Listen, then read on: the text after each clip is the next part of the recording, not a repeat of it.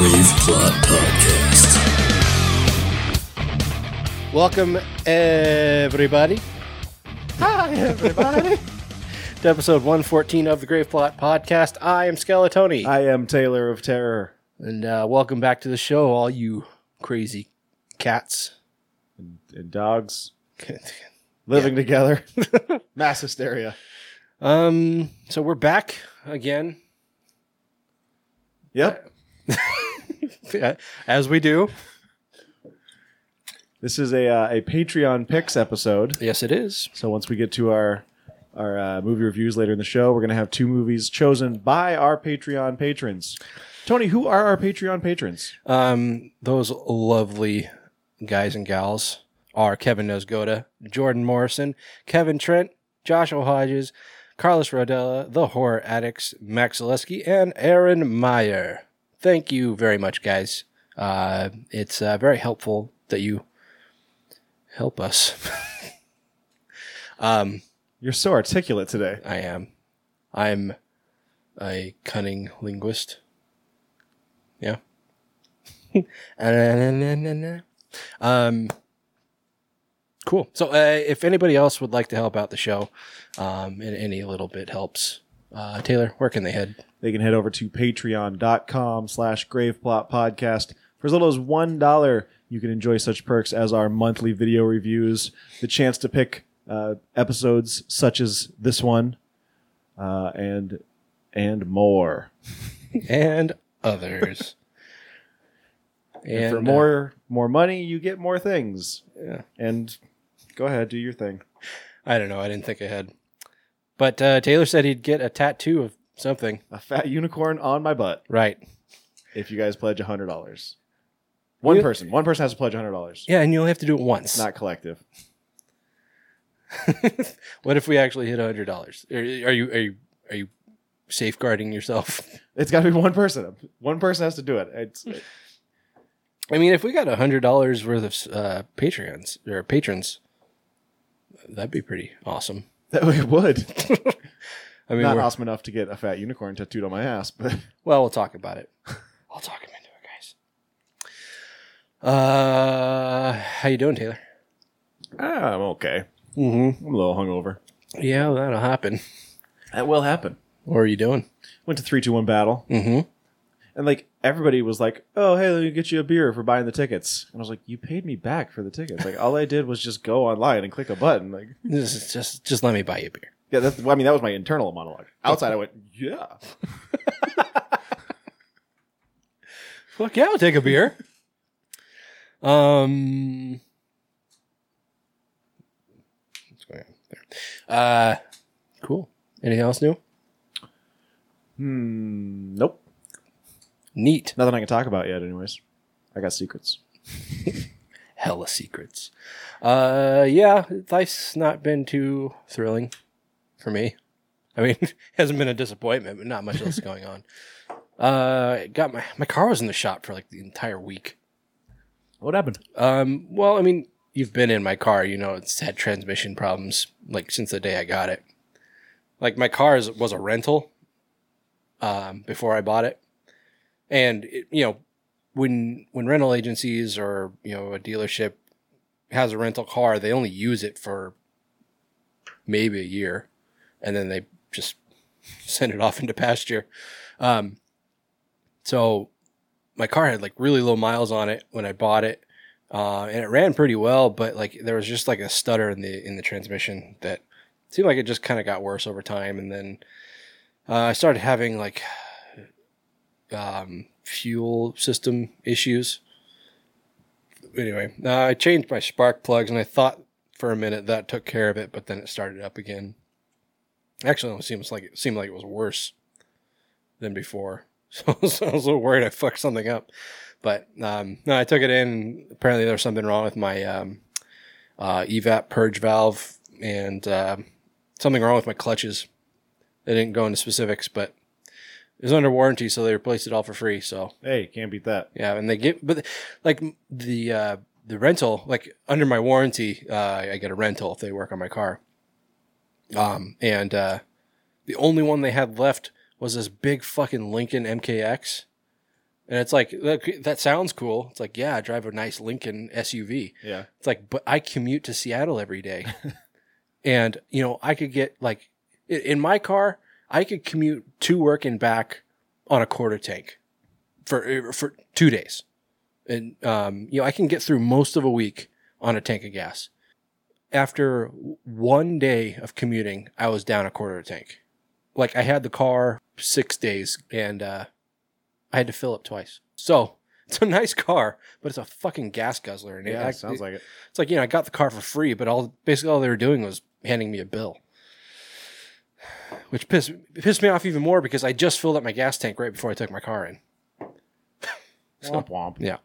Anyway, that's it for me. Uh, Saturday today and last night I started watching Last Drive-In with Joe Bob Briggs. Yes, yes. Uh, I was live tweeting. Anybody that was following or tweeting along with me, um, that was fun. We're currently watching right now. Right now, it's uh, the Legend of Boggy Lake, Boggy Creek. Boggy Creek. Um, I'm not familiar with this one. It's about Sasquatch. Yeah, Sasquatch. Looks like it's probably as old as my parents. I don't, I don't know how he picked these movies. I mean, there are some that's just like, okay, yeah, I mean, he played Reanimator, um, uh, Tourist Sl- Trap. Tourist Trap, Sleepaway Camp, Basket um, Case. Basket Case, which Demons. I woke up this morning and like you know, I said before, it's like I don't really like Basket Case, but I wanted to see Joe Bob do it. Um, I woke up this morning and I had to watch two of the movies for this. Right? Actually, I watched both movies for this show um, this morning, and I turned it on. Basket Case is just starting. I'm like, fuck. anyway, and then I finished the movies, and Reanimator was just ending. God damn it! But luckily, anybody who tried to watch this, uh, you may have noticed that it got fucked up for hours. Like clearly, Shudder was not expecting as many people to watch it as as there were. So their servers got fucked up, and like people were going hours without even wa- without watching anything. Um, so in a, in a apology, I guess Shudder said that they're going to put all the movies with Joe Bob's commentary up on Shudder after this, and um, they're going to replay the marathon, and I think next weekend. So if you missed it the first time, uh, look for it again. And if you have Shudder or want to get Shudder, it's f- six bucks a month. Five. Is Four ninety nine. Four ninety nine. Okay. Um, so yeah, it's it's five bucks a month, um, and it got a lot of awesome movies on there. But I mean, they got Joe Bob, and like I looked, you can't find like not easily anyway. You can't find old Monster Vision episodes. So if you want to watch Joe Bob, this is going to be your best source for it. Yeah, but we're watching it here on mute right now. Yeah. Uh, it's on. He appears to be pointing to where Boggy Creek is, I guess. I I guess. I wish I could watch it with sound, but anyway, um, yeah, it's uh, it's a little past three thirty, so we got about two and a half hours more of this. But anyway, so neat. Neat stuff. Um, do you want to just jump into biz? Anything else fascinating to talk about? Um, let's, let's just do horror business. Oh, okay. Let's, let's do that.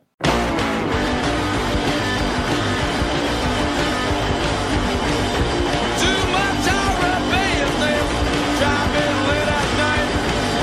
Psycho 78. You know, we're watching Joe Bob on mute, and I wish I wish that had subtitles so we could at least see see what he's saying. Yep. Yep. you know, I was telling you before that when everything was all fucked up, it became like instantly clear that this was not a live 24 hour marathon. Like they were kind of like advertising it was going to be. Joe Bob can't stay up for 24 hours in a row. He's old. I Um, can't even stay up for 20. I can barely stay up awake for 12 hours. Well, you could, yeah, I mean, he's got movies. He could go take a power nap. That's true. Of course, he's doing commentary every like 15 minutes or so. He just cut to him he's laying in bed. He's like, oh, just Boggy Creek. It's a Sasquatch. Just passed out in his chair with a bottle of beer, spilled all Bottle over his Lone Star. spilled all over his crotch. Anyway, um, so horror business. Uh, starting out with some real world horror. Um, so Egypt, crazy place. A lot of mystery and suspense. Intrigue. All right, and mummies. Yeah. I mean, just ask Brendan Fraser. So many mummies. And then I mean, or just the one, I guess. There was that new movie that just came out, uh, The Mummy: colon, The Littlest uh, Arm- Navy SEAL. right. That nobody fucking watched. The people who did hated it. Right. It's like I feel like people just watched it to say that they hated it. Yeah. it's like, oh, I hate that movie. Have you even seen it? No. All right, you know what? I'll show you. there, I saw it. Now I hate it. What's up? I saw it and it still sucks. So fuck you. Do something. Um, but in Egypt, you know, through throughout the pretty much like the late 19th century into the early 20th century, up at, I guess middle mid 20th century, they're uncovering all these tombs. Um, you know, things that people thought were lost to time, buried under the sand forever, just uncovering all these lost um, tombs and all these lost uh, um, sarcophagus. Sarcophagi. Is it is that the plural? I think that is the, the proper term. Okay. Um, but uh, during an excavation in the city of Alexandria, um, which is in, I believe, northern Egypt. Um, oh yeah, northern coast of Egypt. There it is. Uh, they were, uh, like I said, it's an excavation site. Um, what they were looking for in particular, I don't know, but um, they uncovered a, a mysterious giant black sarcophagus buried under the sand. I believe it was in like a, a tomb, like it wasn't just buried in the sand. Yeah. Um, but um, nobody knows who knows who it is or what what's inside. It's just this creepy black sarcophagus. Now, if you recall, to the Brendan Fraser mummy, Imhotep was buried in a black sarcophagus. Mm, probably him. It's probably Imhotep. I mean, Imhotep was a real guy, so And do they know where he is? I don't know. Maybe they probably do. It's probably not him. um, at uh, let's let's do it for the American fans. Seventy-two point eight inches tall and one hundred. six feet. Huh? That's only six feet. It's not that massive. No, Yeah, six feet is what seventy-three. inches? seventy-two. Is it 72 inches? Okay. That would make sense. So six feet tall. But uh, ancient Egyptians were short. I think they just they've discovered that. Yeah. So maybe by those standards, it is pretty big. Okay. Um, and uh, 104.3 inches long and 65 inches wide. So I mean, it's not tiny. It's yeah, not. that's It's not enormous. wait. Oh, oh, like Oh, like six feet deep. what? Really? Yeah, and then eight and a half feet long. Fucking Christ! It is massive.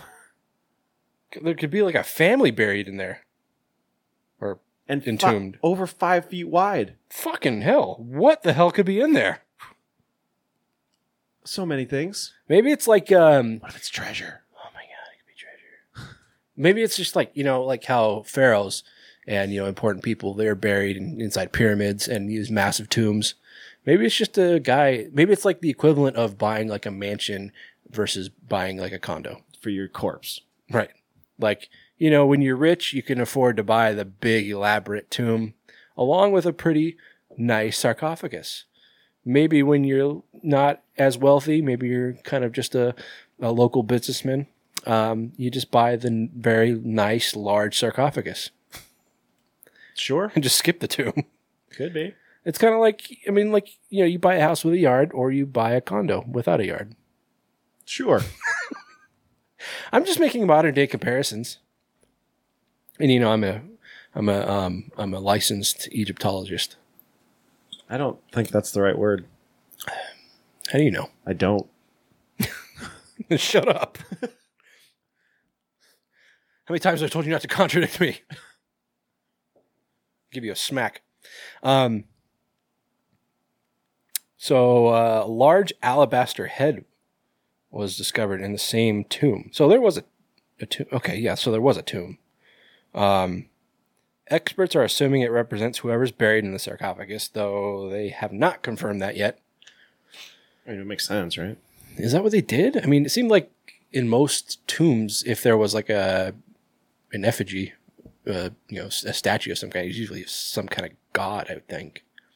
Actually, I guess like King Tut, they would they had like statues of him, and his his sarcophagus represented him. Right? I think so. Yeah. We saw the Tut exhibit together, right? Or was it something else? We went to the Pacific Science Center together when you you you and Lynn were here visiting before you moved back. We went to the Pacific Science Center. Yeah. and I think it was the King Tut exhibit. Okay. Could be. I know I saw that, so I, I just don't know if we did it together. Must have been because if we both saw it, I know I didn't go twice. Um. Yeah. So uh, Ayman Ash Ashmawi from the Egypt Ministry of Antiquities. Says that the layer of mortar still intact between the lid and the body of the coffin indicates it hasn't been opened since it was sealed more than two thousand years ago. That's crazy. That is nuts. But I mean, I, I guess there's still so much of ancient Egypt that's still left in, you know, is, is still lost to time. Like, you know, basically all the records were kept on, on sides of, you know, inside tombs and you know on on walls written in, um, hieroglyphics. Yeah. There weren't like written stories left behind. I mean, this is like stuff like before the time of Christ. So the, the fact that they've managed to put together as much as they have now is is amazing. So there's still just so much out there. It, it could be anyone. It could be a, a king that they never knew about. I think maybe It could just be like full of garbage. it's just buried a sarcophagus of garbage.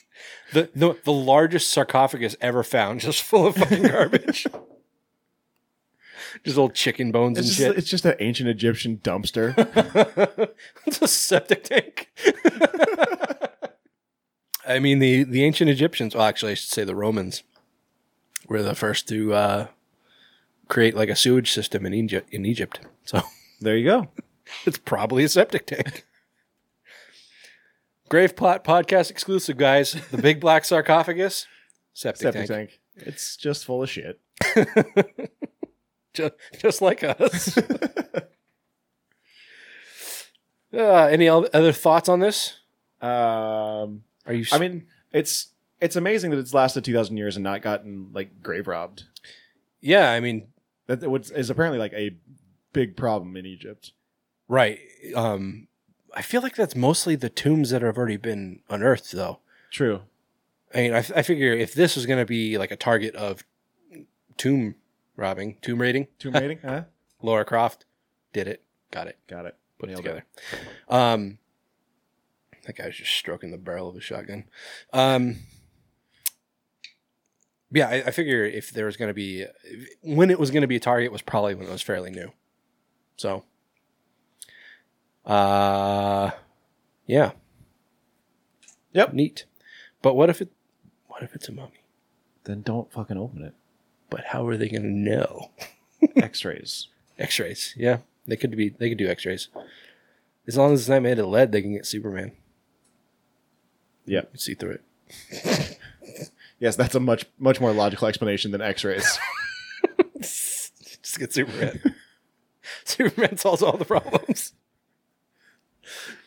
All right. and he's an immigrant. Uh-oh. Don't tell Donald Trump. You want to send him back to Mexico, even though he's not from there.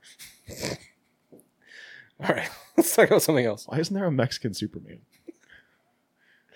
El hombre de Super. super.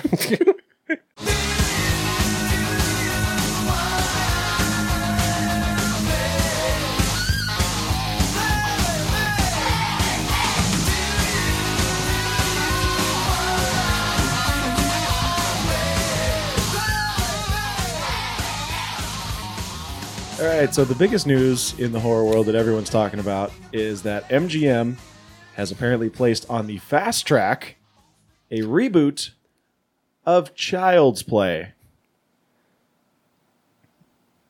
but why? Uh, stick with me, it gets worse. oh, good. So, the director of Polaroid, which has not come out yet, No, so he's been vetted then. uh, Lars Klevberg, is going to be directing. It's going to start filming in uh, this September in Vancouver, Ew. Ew, Canada. Ew, that's where Lisa Oviers lives. Eh. Uh, the good news, if there is any here, is that it's from It producers David Katzenberg and Seth Grahame-Smith. I want that to, you know, instill me with hope, but it doesn't. Uh, it's going to be written by Tyler Burton Smith, who wrote Kung Fury 2. What? Who said? Yeah, that's a good idea. Maybe I, I swear this has something to do with Halloween. Like I swear, all these produ- all these uh, studios are just like, hey, I mean, um, oh fuck, David Allen Greer? Greer. No. uh, f- I'm totally spacing on their names. The guys that wrote the new Halloween. Oh, uh, Danny McBride, Thank you, Danny McBride and David Gordon Green. Gordon Green.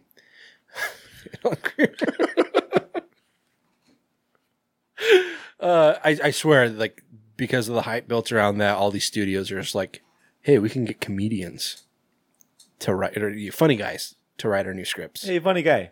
Do something funny. Um, which is, I mean, we talked before about comedians understanding horror timing, like Jordan Peele, Mhm. um, just because the timing is similar. But just because you know comedy doesn't mean you know horror. True. And have you seen Kung Fury? I haven't seen Kung Fury 2. I have seen the first one. Okay, so wait, did he not do Kung Fury 2? It just it says he wrote video games and Kung Fury 2. Oh, well. Never mind. I haven't seen Kung Fury 2 either. So uh, here's the thing about all this: uh, the rights situation is almost as complicated as the Friday the Thirteenth rights com- uh, situation. Oh, good. Uh, Universal owns the home entertainment rights, and I believe Don Mancini owns the rights to Chucky. Don Mancini, want to wrestle?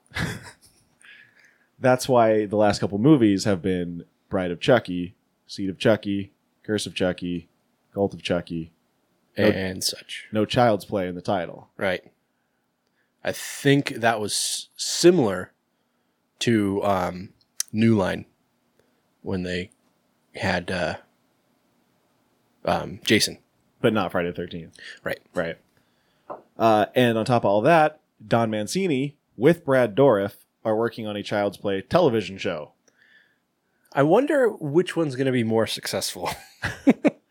I mean, Mancini says we're still working on the series and also plan to continue the film franchise with Universal. So there's going to be two competing Child's Play. so You're going to have the original going with you know whatever of Chucky, and then you'll have this new Child's Play. Now you're probably asking, so this new one is going to be about a new possessed doll, right? I'm I'm not really asking anything because I don't I don't want to. Uh, the contemporary reboot is said to involve a group of kids. Think Stranger Things. Hey, that's that's new and, and popular and hip, Yeah. and everybody's fucking doing it. And a technologically advanced doll that enters their world.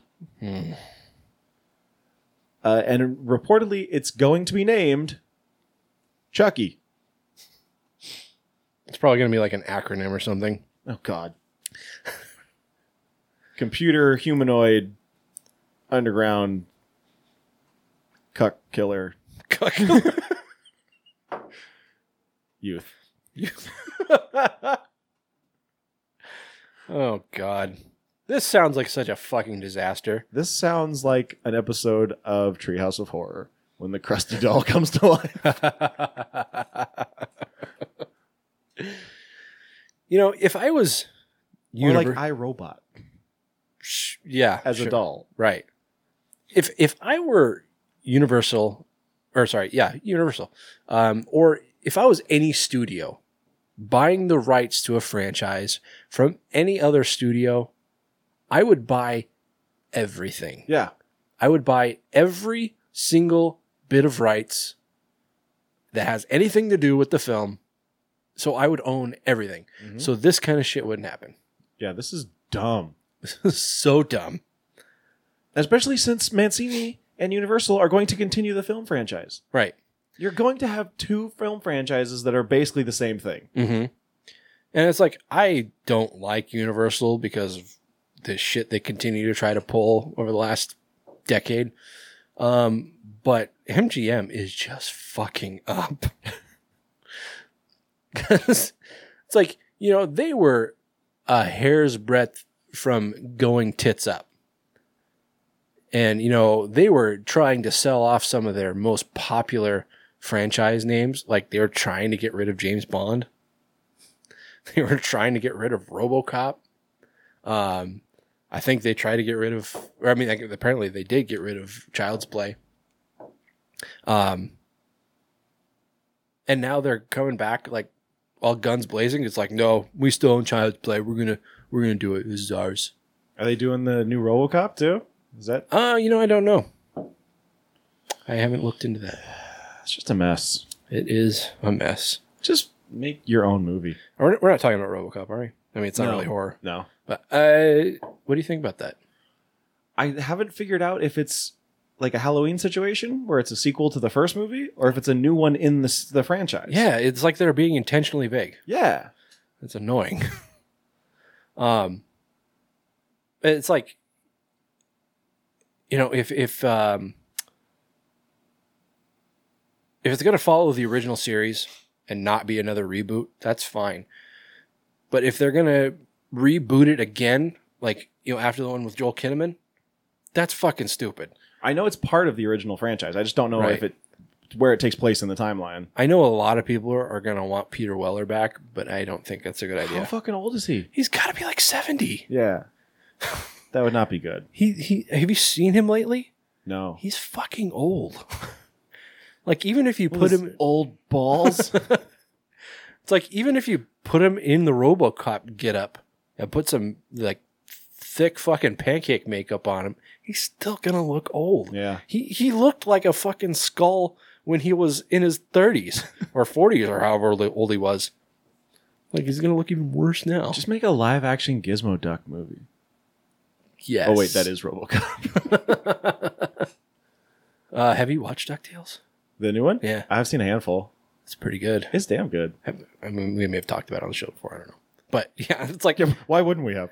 I mean, like fucking. it, it is us after all. Killer cast.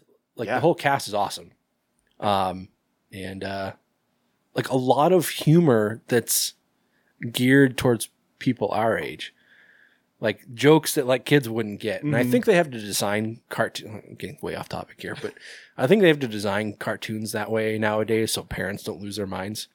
It's like you have Yeah, to probably. you have to appeal to them a little bit. Uh, I know SpongeBob was always really good at that. Mm-hmm. Anyway, so uh, this is just a bad fucking idea. Yeah, I- everything about this is just awful. I think they're gonna have to wait and see that like nobody's really gonna watch this remake to figure out what a bad idea it is because they're gonna do it anyway. Oh yeah, I wish Dan or Dan Mon Danman. Dan Mancini, Don Mancini would just like appeal to MGM and just say, guys, don't.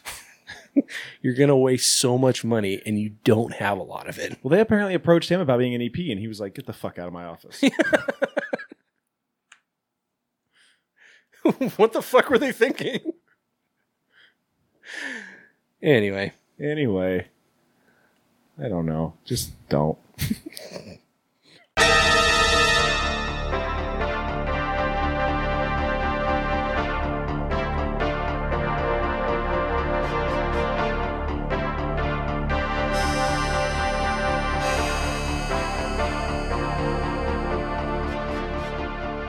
so Halloween movie favorite, uh, Night of the Demons is getting a new documentary. I could have sworn I had one already, but I guess I was wrong. Um, it's gonna be called "The Party's Just Begun: The Legacy of Night of the Demons." I love the popularity that this movie's gotten lately because I feel like it didn't get a lot of love, even from us. Like when we reviewed it and we talked, like shit talked it so hard. like listening back to that, I th- think I've said this before. But listening back to that episode, I'm like, God, why was I so harsh on this movie? I love Night of the Demons. It's like I really want to redo it. I want to I want to do another second time around episode, and that like I want to redo that one so I can talk about it again and like just have a gush fest over it. We tend to like like movies that we really like. We're like, but there's got to be something wrong with it. yeah, I like, well, let's let's talk about the technical aspects. right. I think those that was like in our early days when we were we were like felt like we had to shit talk movies. We, yeah, we felt like we had to be super critical. Right. We're not critics. We're fucking stupid. We don't know anything about film. um. Anyway, but uh, so it's coming from award-winning producer Michael Perez, who did Never Sleep Again, which was the uh, Nightmare on Elm Street documentary, uh, and Crystal Lake Memories, which is of course the Friday Thirteenth documentary. Both of those documentaries are amazing. Have you seen either one? I have not seen all of Never Sleep Again because it's like 14 hours long, really fucking long. but I have seen parts of it, Right. and I don't think I've seen Crystal Lake Memories at all. Really? Didn't you get it for me for my birthday or something? For something, yeah. I think I think it might be on like Amazon. Oh, is it? I think so. I'm not don't don't quote me on that. Um but yeah, I think I sat down and just binge, binge watched it cuz it's also very long. It's I think like two Blu-rays. Oh wow. Maybe I'm wrong. It's it's very long though. It's not just a simple like 2-hour documentary. It's um but you know, covers 13 no, 12 films. So um anyway, but so he's got those two documentaries under his belt and they're both awesome. It's uh interesting to me that they picked this movie to make a documentary about. Yeah. I mean, you know, you've got these franchises with these legacies. Look at this mail girl. Oh, she follows us on Twitter too. Does she? Yeah. Hey. what a gal. Um anyway, um yeah, Joe Joe Bob follows us on Twitter, guys. Isn't that awesome? Uh lost my train of thought. Be like Joe Bob. Follow us on Twitter. Um, but yeah, so the, you know, Friday the Thirteenth, Nightmare on Elm Street, these two legacy, um, horror franchises, and now they want to make Night of the Demons, because why not, Yeah, I mean somebody else is making a Halloween one, so right? Um, it's going to be directed and produced by Gary Smart, who uh, did More Brains, which was a Return of the Living Dead, um, documentary. He did You're So Cool, Brewster, which is making a Fright Night. Robo Doc, which was uh, the Robo Cop making of, and um, Pennywise, the story of it, which was is it about the remake or the um, the I film? believe it's about the original movie miniseries. Okay. I think. Okay, well, so I mean, this guy knows his documentaries. I know uh, you're you're so cool, Brewster is is pretty good. I've never seen More Brains, um, or Robo Doc. Um, but uh, you're so cool, Bruce is, is is a fun time. Plus, I love Fright Night. Uh, so- yeah, I was gonna say. Um, so uh, the sequels and the remake of Night of the Demons are going to be covered in the documentary. Because I mean, that answers a question. It's like, how can you make a documentary to compare with Never Sleep Again and Crystal Lake Memories about one movie? now, Night of the Demons gets progressively worse from sequel to sequel, but it's still it's a you know it's a cult thing. yeah. Um, uh, documentary is going to cover each film extensively with interviews from the cast and crew. Uh, also fe- features exclusive behind the scenes footage and photos. This is one party you don't want to be caught dead missing. How about that? I get it. Yeah, it's so good. Um, so what do you think? Are you jazzed? Yeah, sure. I know you don't like Night of the Demons as much as I do. Could be cool. I'm pretty hype on this though. Um, I wonder because I'm pretty sure Never Sleep Again is on. Or it was on Netflix. I'm pretty sure. I don't know if it still is, or maybe. Fuck. Yeah, no, it was. You're right. Okay, I thought so. Um, so I wonder what's gonna come of this one. Probably Blu-ray, I assume. Probably. I don't know. I'm just just oral diarrhea right now. Gross. Um, anyway, you can follow Poop this. coming out of your mouth. Boop, boop. Uh, follow the documentary and its progression uh, at Facebook. It's uh, facebook.com slash party just the party sorry parties just begun doc. That's singular singular party with an S. So check it out, guys.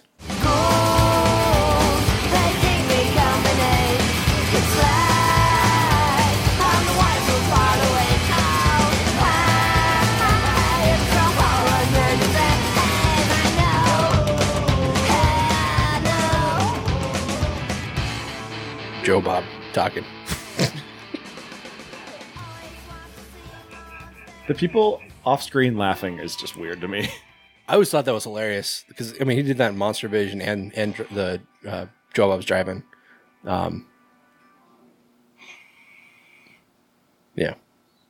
So, speaking of Netflix, uh, they're going to be uh, making the worst mistake of their life and teaming up with Blumhouse Oh no. for a new horror series called Ghoul.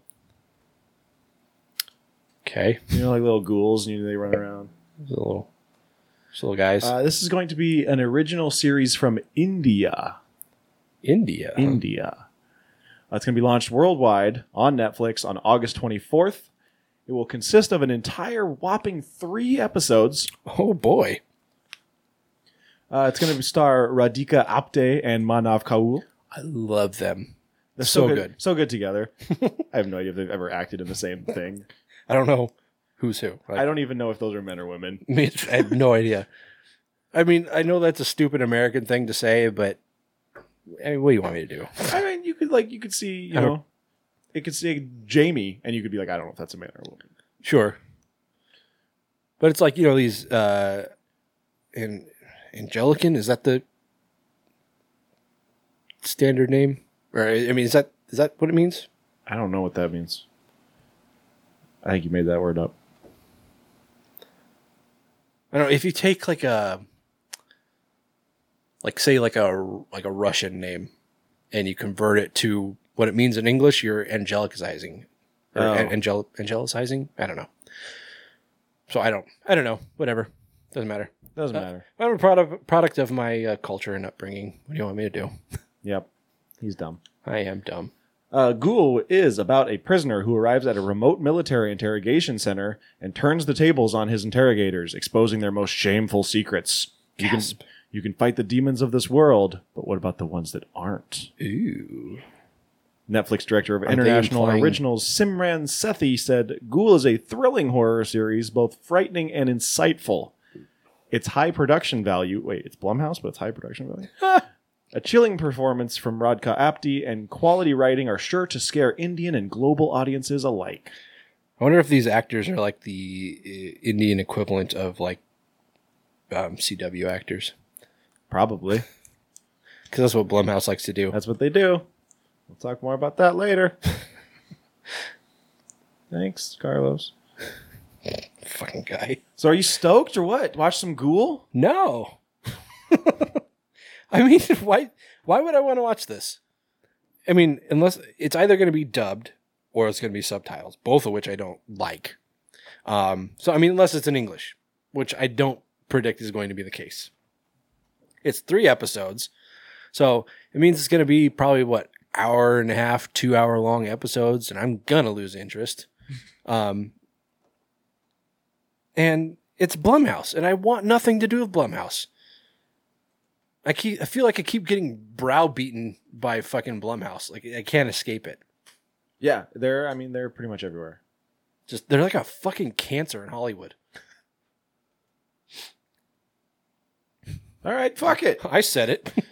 do you want to watch it? Are you stoked? No. Okay. So, Blumhouse, fuck off.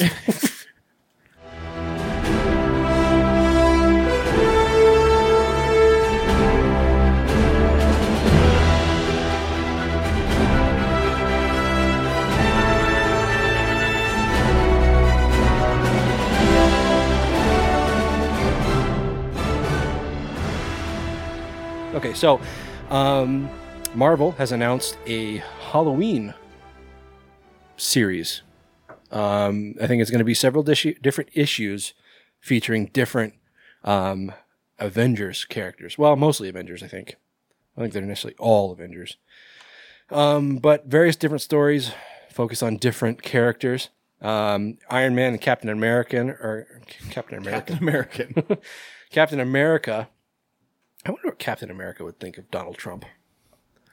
I mean, we know he likes to punch Nazis. That's true. But, you know, is it like beating up a mentally handicapped person? Because, I mean, you know, Captain America kicked the shit out of Hitler. Um, but would it really be the same? Because Hitler was a madman. He wasn't like stupid. But, I mean, Trump is stupid. Yeah. Um, I don't know.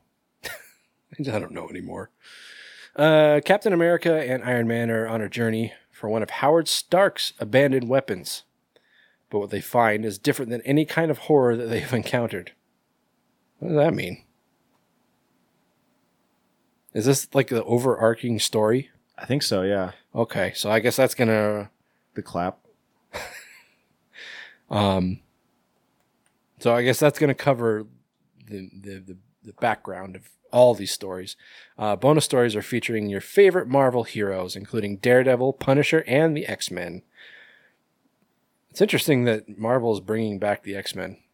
It kind of makes you think that, like, they're trying to gear things back up for when Fox eventually goes to Disney. Oh, I didn't think about that. Yeah. You know, it's fun. I mean, I won't get on too much of a comic book tangent, but when Marvel tried to buy back the rights to the X Men and Fantastic Four, and Fox basically told them to go fuck themselves, uh, Marvel Comics phased out the X, like basically all but killed off the X Men and made the Fantastic Four just disappear. Like, but over the last like couple months, both have been making like a kind of this comeback. I mean, you know, Marvel killed off Wolverine, but they replaced him with his daughter and his son. So there's still like a Wolverine, and like they're kind of bringing the X Men back. And I just I saw when I was at the shop the other day, I saw a brand new Fantastic Four issue, and I don't remember the last time I saw one. So I think this whole Fox Disney thing is kind of healing old wounds. Could be. I hope so. I really want to see fucking Deadpool and the Avengers. I think that would be fucking hilarious, just like it is in the comics. Anyway, um, And so then Deadpool and Hugh Jackman could finally go after each other. right, yeah, because that's um, Hugh Jackman said. I mean, he may have just been talking bullshit. Who knows? But he said the only way that he'd come back to Wolverine is if he got to be in a film with the Avengers. So, yeah, that happens. We might see Wolverine again. And you know, with all the different timelines, it could happen. Oh, so many things could happen. Yeah. Um. So yeah, bonus stories with Daredevil, Punisher, and the X Men. Um. Let's see.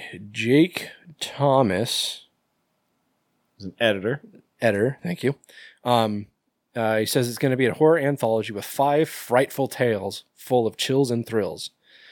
Now, Marvel's no stranger to horror stories because they did um, the Marvel Zombie Mhm. universe, and it's they it still kind of pokes its head up every now and again. Um, uh, said the stories will showcase your favorite Marvel heroes through a funhouse mirror of, ma- of the macabre, twisting their stories into terrifying tales sure to send shivers up your spine. The only thing scarier than reading this issue would be missing it. If that isn't a sales pitch, I don't know what is. I was gonna say, did he like? Did he come up with this off the cuff? Because that's that's good. what did he, did he sell cars in another li- uh, another lifetime? Or is that just from a press release? That might be from a press release. Who knows? Um, I mean, since we're getting this third hand, Right. Um, it's going to feature stories from Gerry Duggan, uh, Jetty. who is uh, writing Despicable Deadpool, which is pretty good. Um, Infinity Countdown, which That's I've the uh, the Deadpool Despicable Me crossover. yeah, yeah, it is. there's like, there's got to be like three or four different Deadpool series going on right now. It's so hard to keep up. um, but I think I'm pretty sure Despicable Deadpool is the one I'm reading right now. Um, uh, Robbie Thompson uh, is also going to be working on it. Uh, he's uh, been on Doctor Strange and the Sorcerer Supreme, uh, as well as Spider Man and Deadpool. But That's a, a team up series. Um, as well as Marvel comic debuts of Jen and Sylvia Soska and Jay Baruchel. And I think, from what I saw about this, I think they're working on it together, like all three of them. Oh, really? I mean, they're all Canadian, so Yeah, that makes sense. it would make sense. you know, you know those Canadians; they all know each other. They all stick together, I mean, think about it. All the Canadians we know know all- each other. All the ones we met, they all know each other. yeah, Um, yeah, and they all hate Lisa.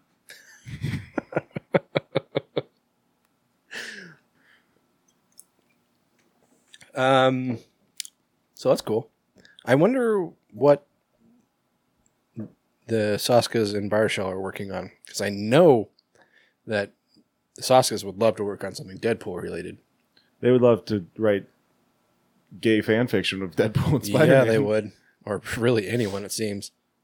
Um, yeah, I, I know you probably couldn't care one way or the other about this, but this is pretty cool. I think. Um, I'm definitely interested. I have to remember to throw this on my pull list in October, presumably. Yep. Neat. So keep an eye out, guys, and maybe if we hear more, we'll update you. I don't know. Maybe.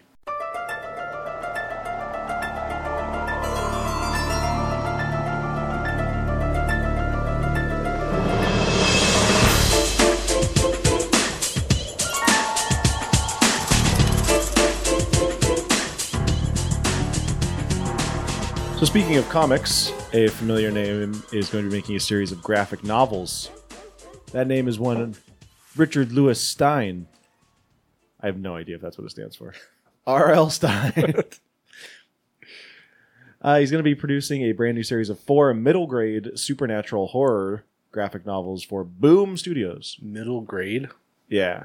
I mean, it's like moderate quality. Like he's not putting his full heart into it. No, I think it means it's like middle school. Oh, okay. I see. It's like I'm, I'm only going to give you guys about 60%. Yeah, it's like uh, here I'll write you a storyline, and you kind of fill in the rest. Uh, Stine says, I feel lucky to be going just beyond goosebumps to a whole new medium of fright and chilling laughs. I'm hoping that Boom is the sound of an explosion of fun in a whole new world for me. oh God, what did his publicist write that? That's terrible. That's so bad. Uh, Bryce Carlson, VP of Editorial and Creative Strategy at Boom. Sorry. Boom! it's all caps with an exclamation point. I think you got to say it that way. Not so close to the mic though. I backed away. He said, I couldn't be more excited to see Stine carry a whole new generation with a series of original horror graphic novels at Boom Studios. Mhm. His work changed my life as a reader, and I can't wait for today's young readers to share that experience as R.L. Stine takes the graphic novel format and sends everyone just beyond the limits of their imaginations. It's interesting to me that we're at a time, we're at a point in our lives that people our age who also grew up with goosebumps are at, in positions of power to, to start doing things like this. It's like, yeah, goosebumps. That was like a big part of my childhood. And it's like, you know, when we were younger, it'd be more like, yeah, the Hardy Boys or Nancy Drew or Encyclopedia Brown. Those were those were like big parts of my childhood, not Goosebumps. Yeah. So it's it's interesting. That's it's it's made its way into adulthood, and like that's what people our age want to start bringing back into the fold. Quite. Yes, most good. the the first graphic novel from R.L. Stine uh, will be coming out from Kaboom, which is Boom's middle grade imprint. Kaboom! They're the uh, the middle grade imprint, the, ones that they, they don't really try hard on. Right? so you know what? You're just, we're gonna demote you to Kaboom. It's kind of like uh, like malt beer. It's like what's left over after they siphon off all the good shit. Uh, that's it's going to be available everywhere books are sold fall 2019. So you got a little bit of time to wait. Yeah, we could all be dead by then. Who knows? Probably will be. All right, guys. So that's horror business.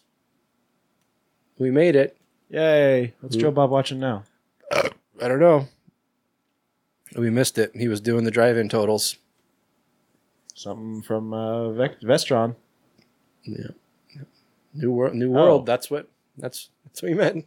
That looks like the Vestron logo. Also looks like the AT and T logo. It does look like the AT and T logo. new, new, new World Pictures. Oh wait, is this Puppet Master? Is it Vestron? Nope. Clive Barker's. Hellraiser. Hellraiser. All right. Wow, maybe we gotta finish up the show so we can watch this. um, so yeah, horror business is done. We're not talking about horror business anymore. So, um, like we said, you guys picked the movies this episode. Well, not you guys, unless you're a Patreon patron. If you're not, then fuck you. so why don't we go ahead and get started with that?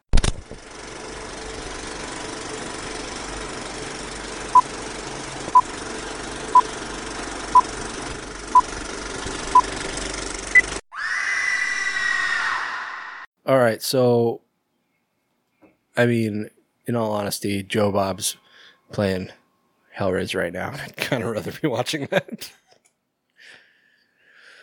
than either of these movies. Um. Anyway, so these are two Patreon picks brought to us by Carlos Rodella and Aaron Lance. Lance Dale. Uh, so thanks, guys. Actually, I mean, well, you know, we'll get into it. Um, Taylor, which one do you want to start with?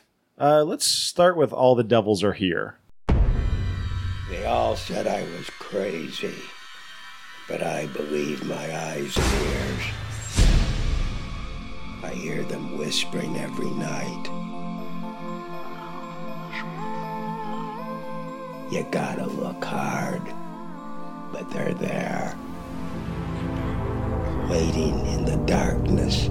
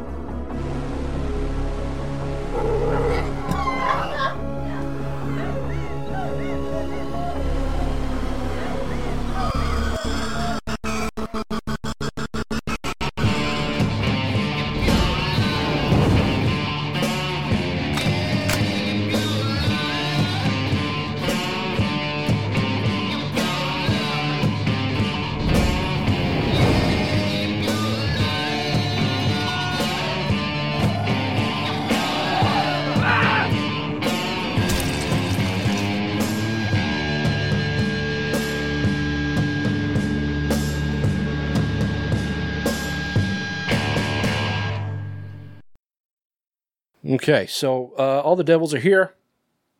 Um, this is the first time I've seen it. First time I'd even heard of it. Yeah, I'd never heard of it. This was Uh, Lance's pick, by the way. Right. Um, so I don't have like a previous memory to go on. Um, I don't have a Wikipedia article to help support me. So it's going to be completely on memory from my first and only viewing. so here we go.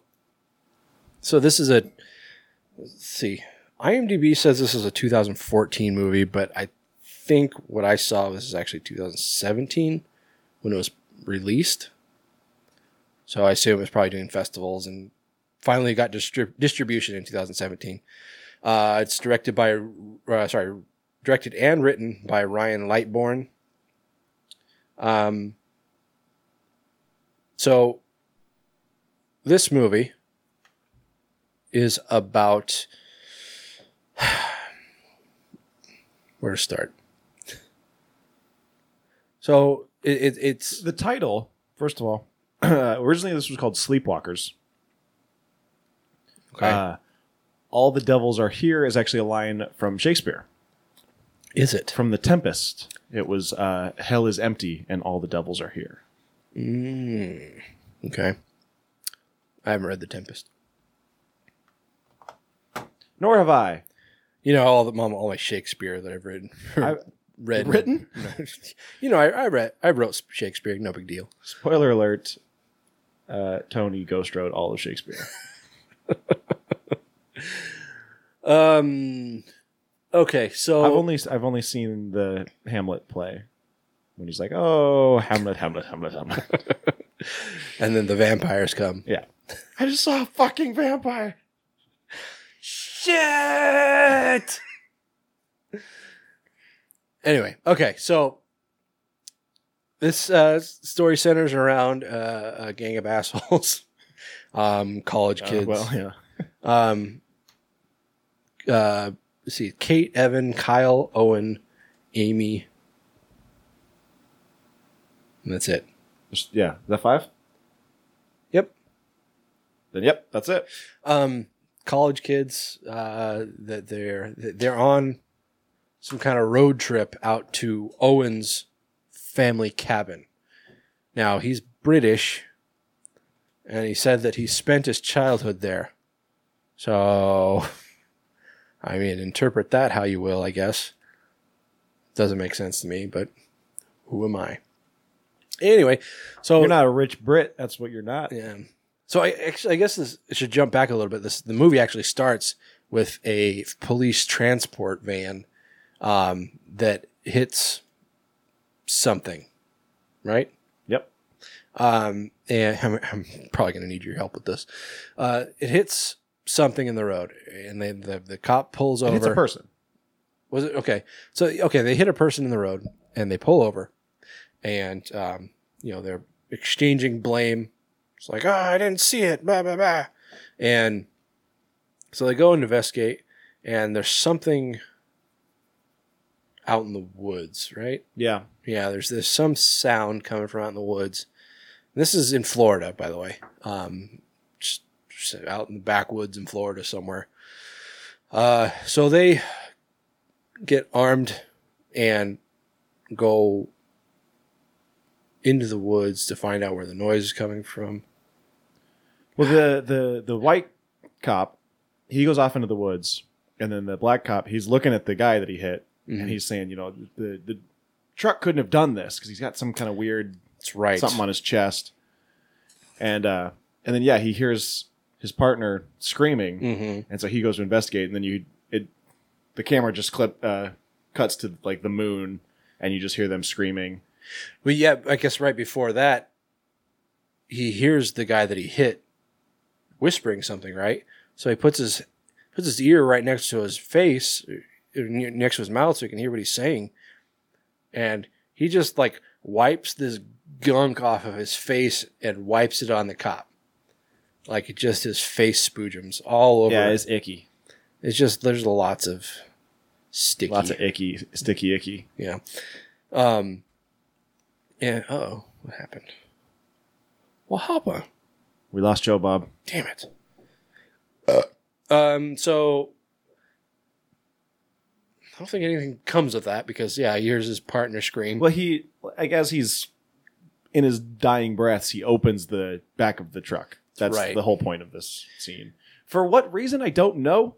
If he's just trying to like pull himself up and he pulls the handle or what, but Didn't he like unlock it? I think he did. it's It's just such an odd thing to do with your last breath. It's like oh, I've got to save these criminals. You know what? I'm dying. Fuck it. Run. Be free. like he's releasing an animal. Yeah. I can't take care of you anymore. Go. Don't you say we don't want you? like the end of Harry and the Hendersons.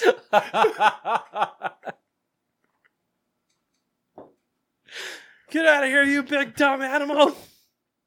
Starts hitting it with a newspaper. But there are two prisoners sitting inside, um, and they get out somehow. they're both wearing handcuffs, so I don't know. And they like they, They get out because they open the door, and then But- they just. but I swear they were like chained to something. Oh, I don't know. They, I think they were cuffed to each other Oh, maybe that's because they what it each only had one cuff on. was. okay. That's dumb. I don't think that's. I don't think that's standard operating procedure. No, I'm pretty sure they're usually chained to the floor. yeah, so they can't get out. Right. Um, so they they hop out of the van and pick up the cop's shotgun, and you think they're gonna go on like some badass manhunt. They don't. Um, but that's when we jump ahead to these five kids, just um, on this early '90s teen movie slow ride through the Florida Everglades. Was was the music in this actually Depeche Mode, or did it just sound like it? Dude, I thought it sounded. Um, the music reminded me of the shit that's in Surf Ninjas. like every every song that played, or either that or um, um, shit. Ah, it was like another '80s movie or Surf Ninjas '90s, but um, ah, shit. But I swear that well, like one of those songs was like that. Just can't get enough.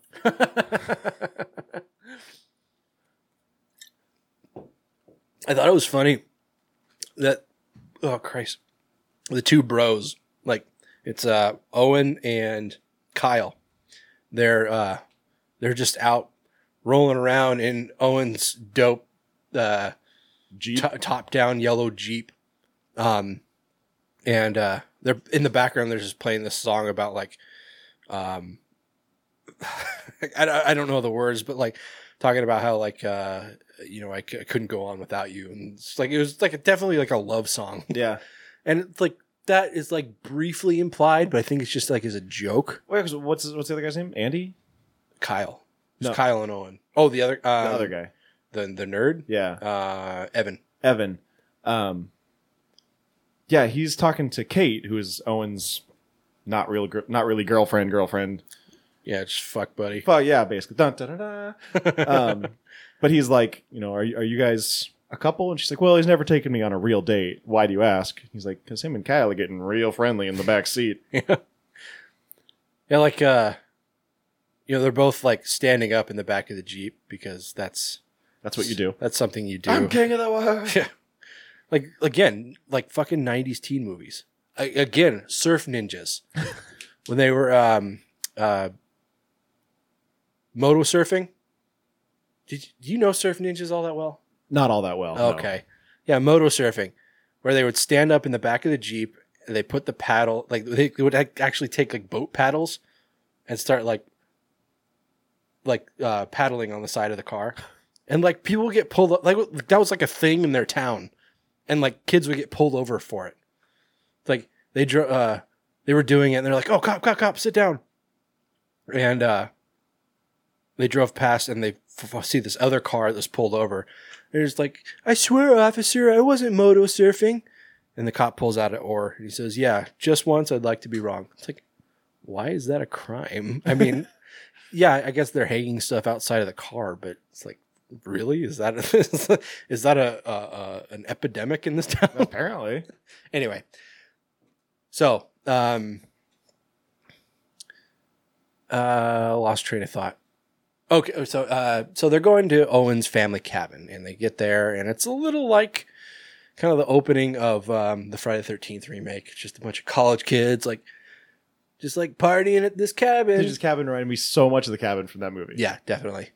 Um, and uh, elsewhere at this local clinic in town, there's the two sheriff deputies um, who are just getting a report of this naked. uh, Well, they did they pick him up and bring him there? Was that what happened? Yeah. um, this naked old guy um, who was just running around like a madman. Um, so they brought him into the clinic and have uh, this nurse check him out, um, Cheryl. Cheryl. Uh, while he's while she's checking him out, he's telling the story of like finding this creature that just took a big bite out of his arm and he hasn't been feeling well ever since and she's like okay well go get yourself cleaned up and we'll check you out and so he goes into the bathroom and that's when shit just starts falling off on the man. Like he uh he starts losing teeth. Well, he keeps he starts pulling teeth out. oh my god, stop pulling out your teeth. You think they're my baby teeth? uh so he's not gonna be able to eat this hot dog. Keep pulling your teeth out. I'll suck it down. so he's pulling out his teeth and he's like starting to pull out his hair with like skin attached to it and yeah, just just gross, just more head slimy spoojums. grossness. just so much slime. Just Yeah, unnecessary amounts of slime. head goo. I mean, slime's cheap, I guess. Um, why is this happening? Why is this happening to me? I just want to watch Hellraiser while I pretend to talk about another movie. Focus. Um, so he goes he goes crazy and a- attacks Cheryl. Uh, and then we go back to the kids and I don't know, they're just fucking around. They're being kids. yeah, I mean, there's there's nothing partying. there's nothing of really any consequence of what they're doing. They're just kind of hanging out. Uh, Owen starts throwing uh, Evan shit because Evan is uh, Kate's friend from school, Yeah, like longtime friend. and nobody else knows him, but brought him along. And you know, Evan doesn't f- quite feel right about being there, and Yeah. Owen does not like him. Yeah, and Owen, who is just this this really pr- prickish asshole, Rich kid. yeah, uh, he uh, starts out just like throwing him like little underhanded pieces of shit, um, and then just comes up to him while they're just kind of hanging out and says, "So Evan, I don't really know you all that well." Tell- Smoke this doob. Yeah. and Evan's like, nah, thanks. And he's like, you will smoke this shit, motherfucker, or we have a problem. Let's like he smokes it and then he starts coughing really hard. And I was just waiting for Owen to be like, I didn't know you like to get wet. so he, um, yeah, he says, um, you know, just like, you know, uh, who are you? Tell me your What's your deal? Yeah, Yeah. What's your deal? How's your mom? Um, and, uh, Trying to fuck Kate. Yeah, yeah. Then he just drops that bomb. He's like, "Do you want to fuck her?" And uh, you know that obviously catches Evan by surprise, and because he probably does want to fuck her. Oh, he definitely does. Yeah. Obviously, I mean, he does by the end. Like he he really wants to. Yeah. it's it's very apparent. Um, One one of the last lines in the movie, just skipping ahead, is Owen going, I fucking hate Evan. and his fucking glasses. To his face. it's like he just tosses him shit for no no reason. reason. like he's like you know one time or at one point they're going to go uh, rescue whoever in a cave and uh, he's like well go ahead clark kent um then they go to this uh, convenience store and you know they've got like this is a weird this is the weirdest store like it looks like uh like Like a bait shop or something. Like it's E- tiny. even, like yeah it's tiny like a bait shop would be but it looks like the back room in an office building Yeah, I don't even know what they sold there. yeah There didn't seem to be anything out on the shelves. they like they sh- sold like one pink Florida t- uh, tank Yep. top, and then Trey, one of the the convicts, Played by Doo Doo Brown. Doodoo Brown. I that's got to be a nickname. Why he would pick that, I don't know. Who, by the way, is awesome. He was the best actor in He this was. whole thing. Uh, except he doesn't know how to. He apparently doesn't know how to use a gun. like he may have never sh- handled a gun, or at least a long gun, before, because the way he holds a shotgun would get him killed. um. Anyway, yeah. So they show up at this convenience store. They're buying the probably the the one 12 pack of Bud Light that was on the shelf. Was it Bud Light? I thought it was something worse, like Natty Ice or something. It, I think it was Bud Light. It's kind of irrelevant because it was like there's like one of everything in the store. Well, not one of everything. One of like certain things that they need for the scene, Yeah. and and nothing else. One of everything except for the pink Florida tank tops. Yeah, it's like you know they've got this case of beer, but where did it come from? Yeah. There's no coolers in this place. Maybe they're outside. it's just out in the hot sun. Um, fucking shittiest flat beer. um, and that's uh, so they f- figure out that the this the clerk has been taken hostage, uh, being held up by uh, by Trey and who was the other guy? Uh, Um, ah, hell. Jenkins? Johnson. Is that your last name? Anyway, doesn't matter. Two guys are holding him up, and uh, that's when Cheryl, who's now been possessed or um, infected, Infected. um, is uh, she's like beating at the the glass, beating at the window, trying to get in. She's she's like rabid, like she's her eyes are glazed over. She's I think she's like is she all veiny, or am I thinking something else? Yeah, she was. And her teeth are all fucked up. That's something about like like mostly like zombie movies, where somebody turns into a zombie, their teeth are like instantly fucked up. I don't know how they rationalize that, but to each their own, I like guess. rotten. Yeah, like Yeah. rotten, and, you know, just black and brown. It's like they had nice teeth a second ago. Not much. The, not that much has happened. I know. Um, so they uh, somehow the, the the store clerk um, Kenny gets the upper hand, takes the guns away from um, from Trey, and now they're going to take them to the sheriff's office. Um, and it's kind of really hammered home, like how isolated and in the middle of nowhere that they are. Like there are no there, the the sheriff's office is far away. There are no doctors or hospitals anywhere near the place. Um, and uh, I'm trying to make this interesting, but there's just like so much inconsequential shit that happens. Um, I mean, as as they're getting ready to go, uh, Cheryl attacks um, Kyle, bites off two of his fingers. right. So he's got finger guns now. and yeah, Kenny's just telling him he's like, you know, there's there's no fucking hospital, there's no doctors walking around. So he takes him to this guy Walker, who I, is like the local witch doctor or something. I mean, he's, he's like an Indian, I think. Yeah, they don't really ever Native explain what, what his deal is. Yeah. he- uh, yeah, and like they hint that he's got like some hidden story or something that they never go into. No. His character is not elaborated on whatsoever. Um, But he like cauterizes his fingers with a hot iron right. and then just wraps it up and says, Get the fuck out of my house. Yeah. He's like, you better get shelter by nightfall. And they're like, why? like, you know why. Oh, okay.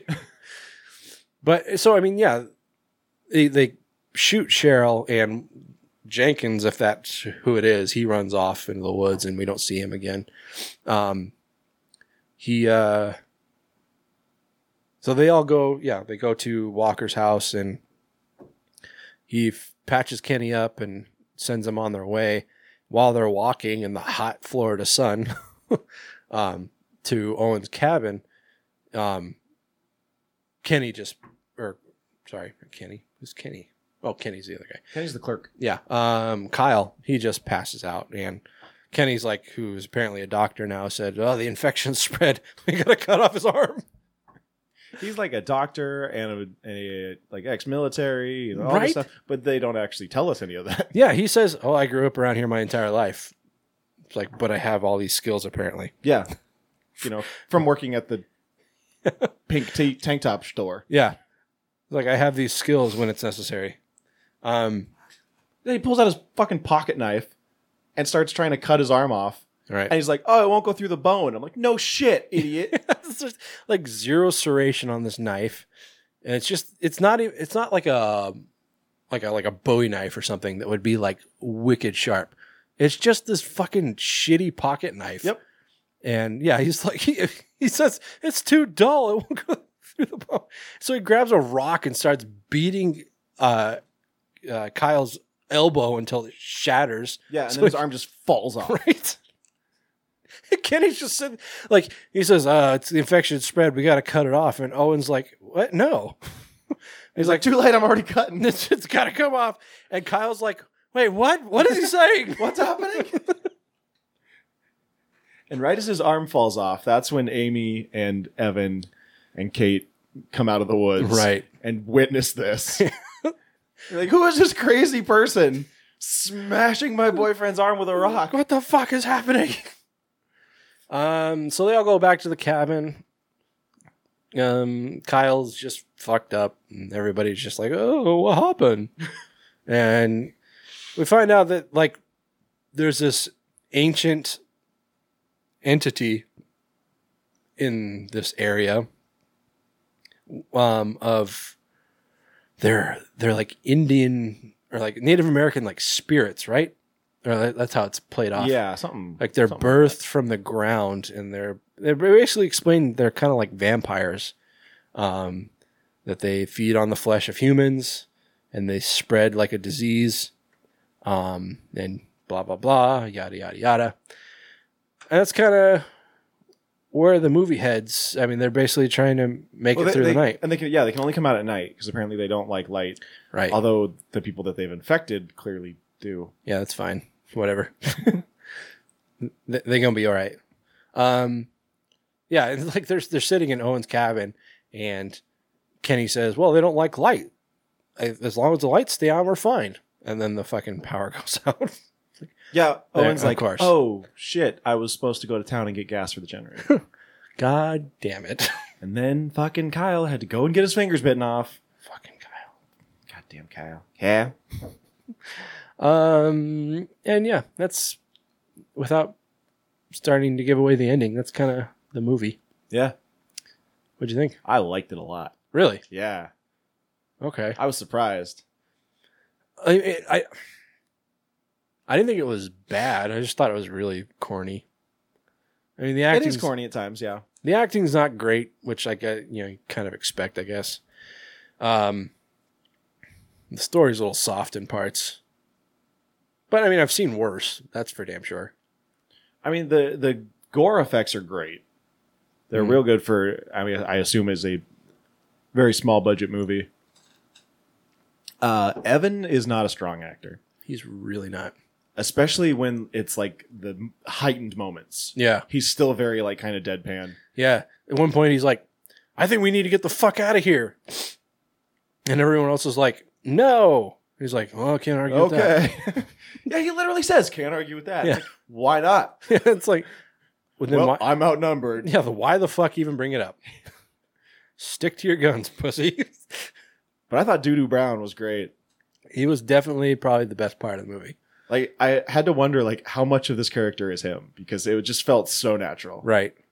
Um Yeah, he definitely seemed like like the only one that wasn't playing a character. Yeah. Like everyone kind of put on this face, but he seemed like he was just he, He's just being Doodoo. he was just being doo doo. um That's just Doodoo being Doodoo. yeah.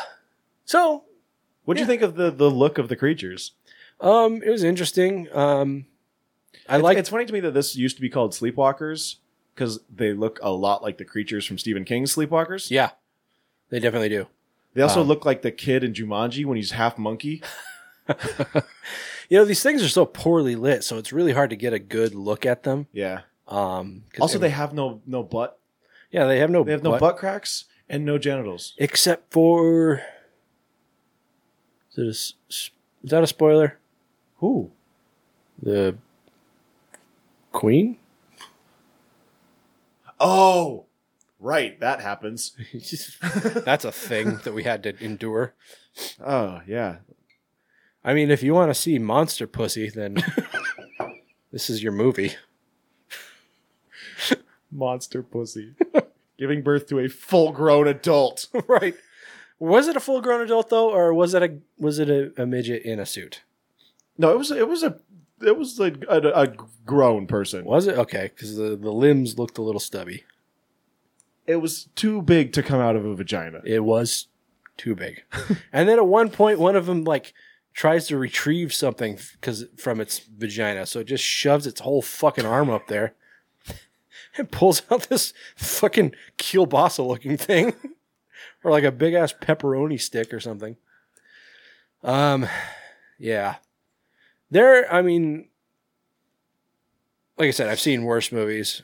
Um, I've definitely seen a lot of better ones. Um, but uh, yeah, the, I mean, the monsters look pretty good.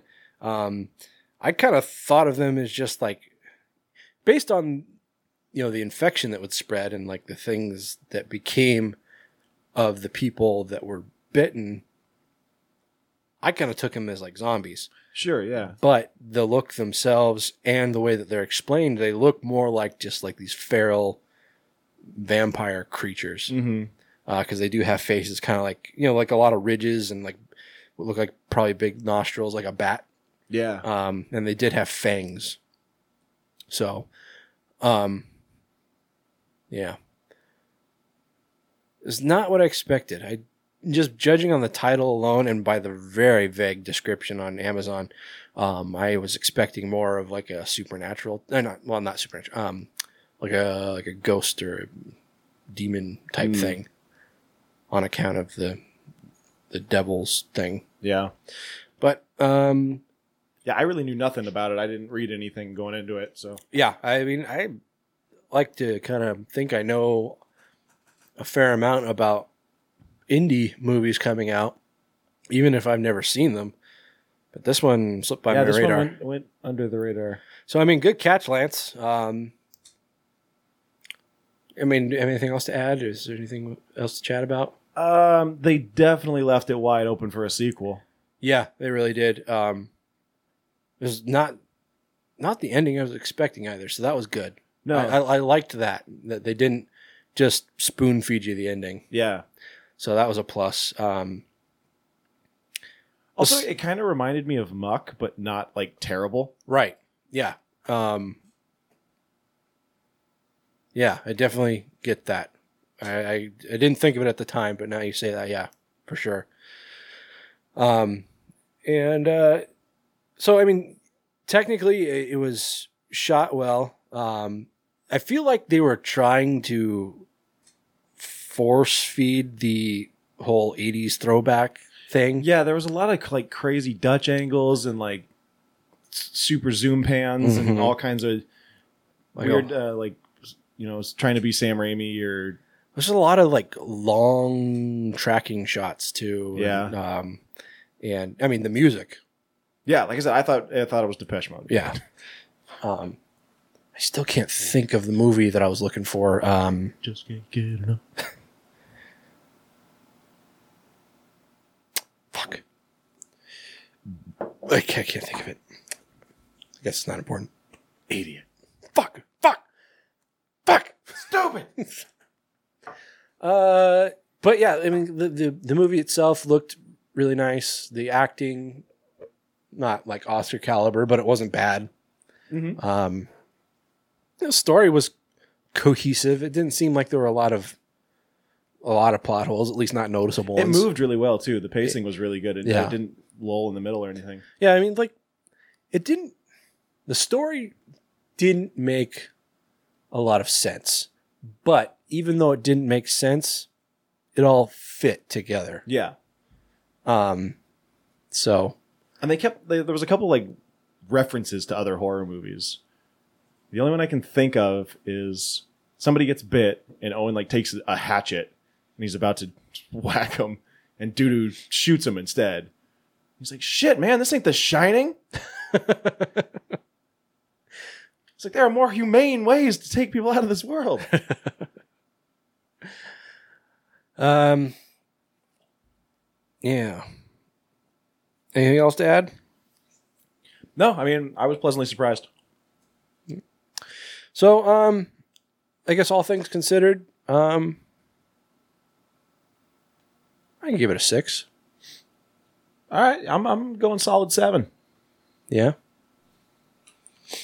Yep, solid seven. You like a lot of solid sevens? You like solid seven in your butt. Okay, man. Calm down. Did I go too far? okay.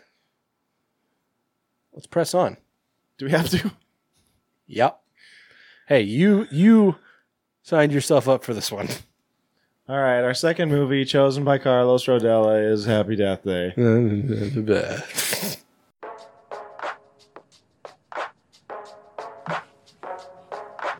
Oh, hey, you're up. Am I in a dorm room? Yeah, I folded your pants for you. Great.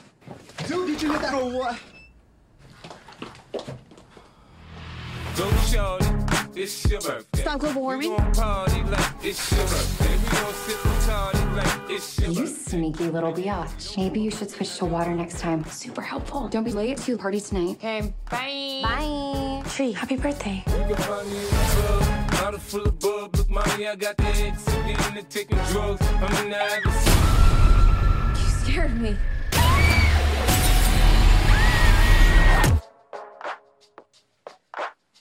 Hey, you're up. Look, I know this isn't gonna make any sense. Stop global warming? I feel like I'm losing my mind. You sneaky little biatch. Happy birthday. I've already lived through this day. Somebody's gonna kill me tonight. So you're getting here now.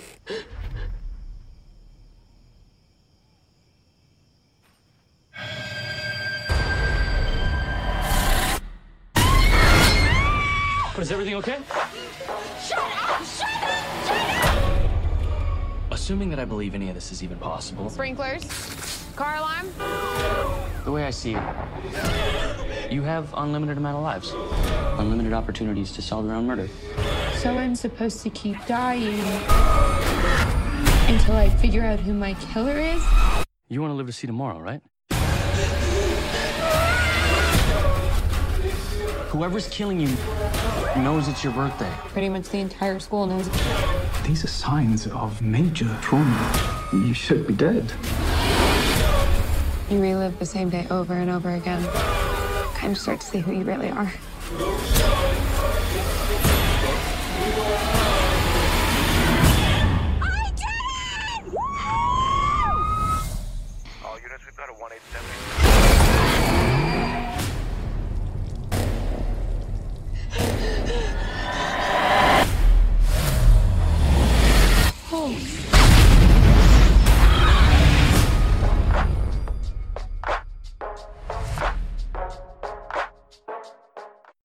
All right, Happy Death Day from Blumhouse Productions. And Universal. Uh, written by Scott Lobdell, directed by Christopher Landon. Not Chris Sarandon, which would be better. Is he known as a director? Uh, no, but But Chris Randon. but he's, he's, he's fucking Chris Sarandon, man. Jerry Dandridge. Prince Humperdinck. uh, so this is the story of Teresa Gelbman, known colloquially. Ter- As- How are we supposed to know her name is Teresa? They say it once that Do I they? can think of. Okay. Yeah. Everyone calls her Tree. Right. And it's like through the whole movie, I'm like, what, what fucking kind of name is Tree? Who names their kid Tree? Her, she did, clearly did not come from a hippie upbringing. Yeah. No, her parents are well off. Uh, but she wakes up in a dorm with this guy named Carter. Carter. Mr. Carter. Uh, Stupid. she's super hungover and embarrassed because he's kind of a, kind of nerdy. he's just like you know But he's got a They Live poster up, so he's, got a- he's yeah, good in my he's book. Got a badass They Live poster, and a uh, shit. He had another cool poster too. I don't remember what it was. Didn't catch it.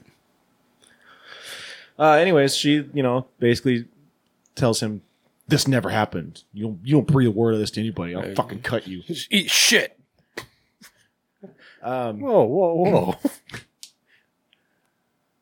Um, and so she leaves, and a- as she's leaving, she sees a guy looking at her through his sunglasses, and then the sprinklers go off, and then there's a group of pledges, and one of them passes out, and a car alarm goes off, and all this stuff that's very clearly there to indicate what's going to happen later. right.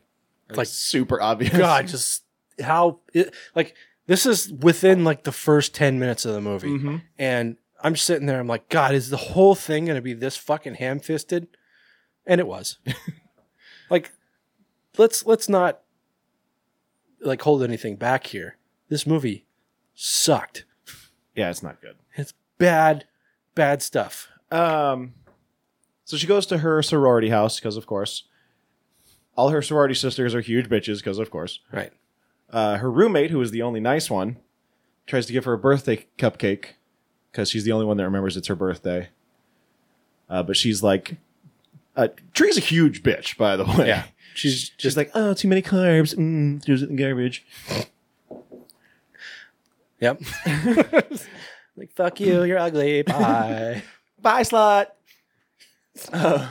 God damn it. If I met uh if I if I met women that called each other slut just for fun, like all the time, I would like build an iron box and just put them in it and just leave them there. It's like you don't belong in this world. Like, if I was dating a girl and the first time I met her friends, they were just like, oh my God, hi, slut. Oh, hey, skank. I'd just be, yeah. I gotta go. do the Jerry Seinfeld.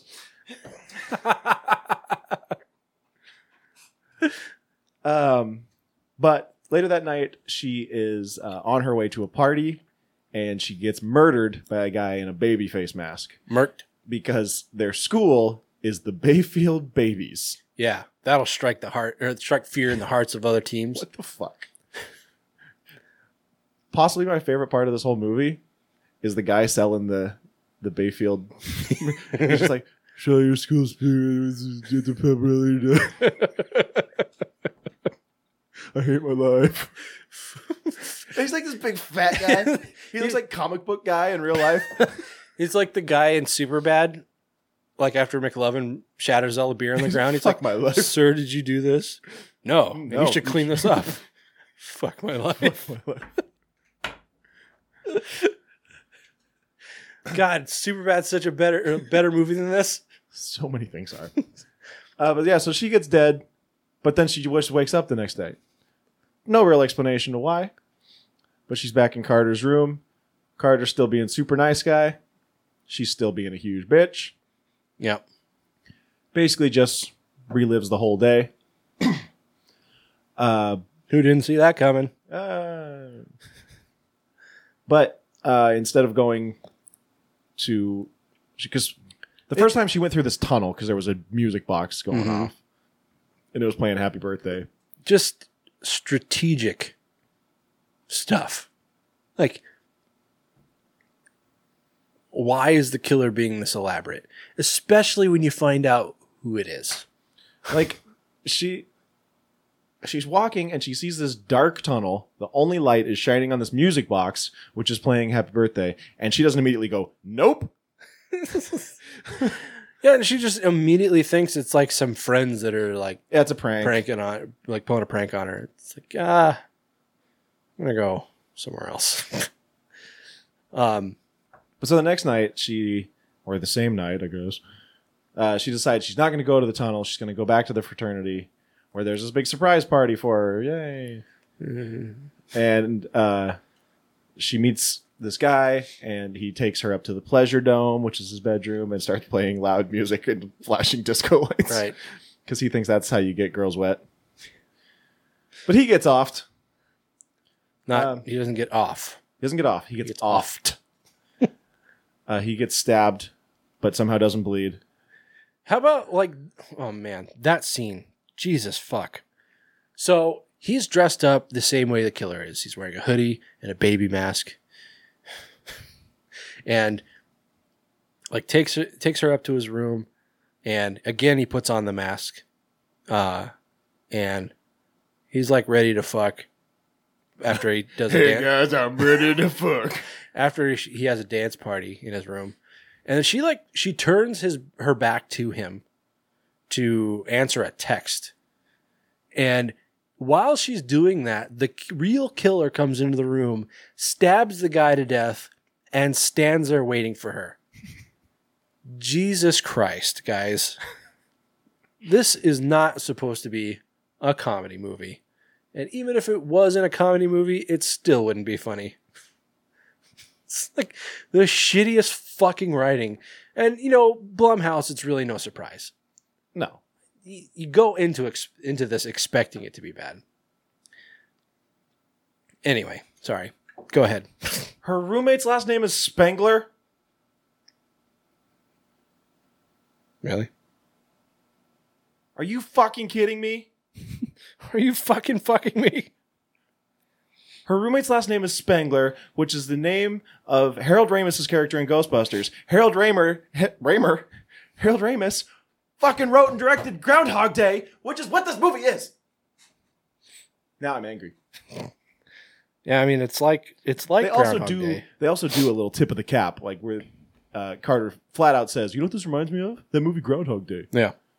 And I wanted to punch him in this stupid fucking head. How easy is it for him to believe what she's saying every single day?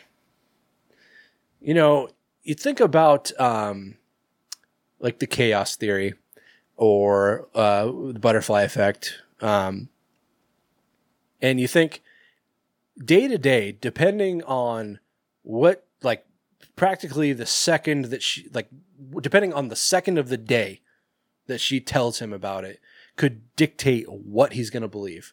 And he buys it every single time she tells him.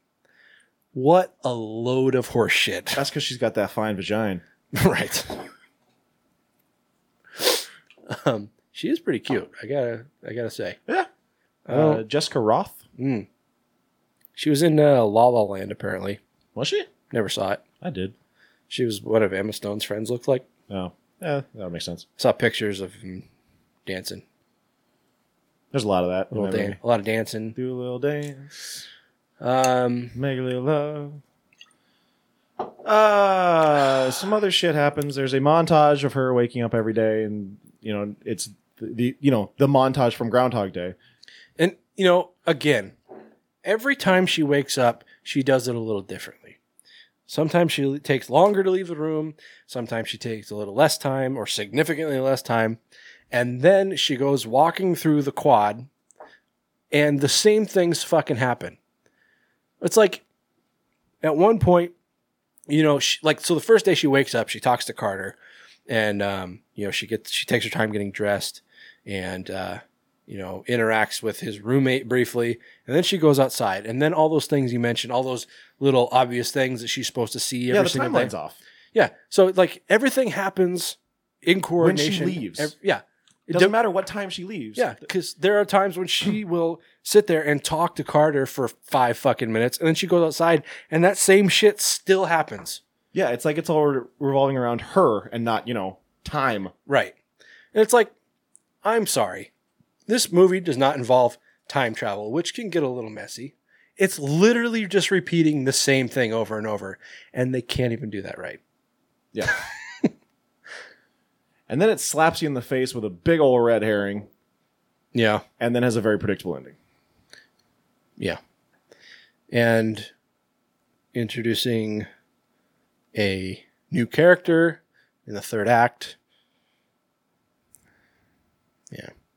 I I, I want to spoil this movie just so I could talk about how dumb the ending is. You know what? Fuck it. Spoiler alerts. Let's let's do it. If if if you if you still want to see this movie for some fucking reason, then skip ahead. I don't know, five minutes. Okay, so you find out at the end that it was her roommate that was trying to kill her. Yeah, but before that, they introduce this serial killer who's going around killing all these Mhm. college age women, who is staying in the hospital at the college. Well, it's a university hospital that He's killing college women. Keep him away from the school. Fair enough. and, you know, once it's finally revealed that it's actually her roommate that's been killing her all these times, the commitment to it is insane. Like, she has been willing to, um, like, orchestrate these grand gestures. Like, like the time, so she tries to kill her with a cupcake. Like she gives her like a little birthday cupcake and it's poisoned. You don't find that out till the end.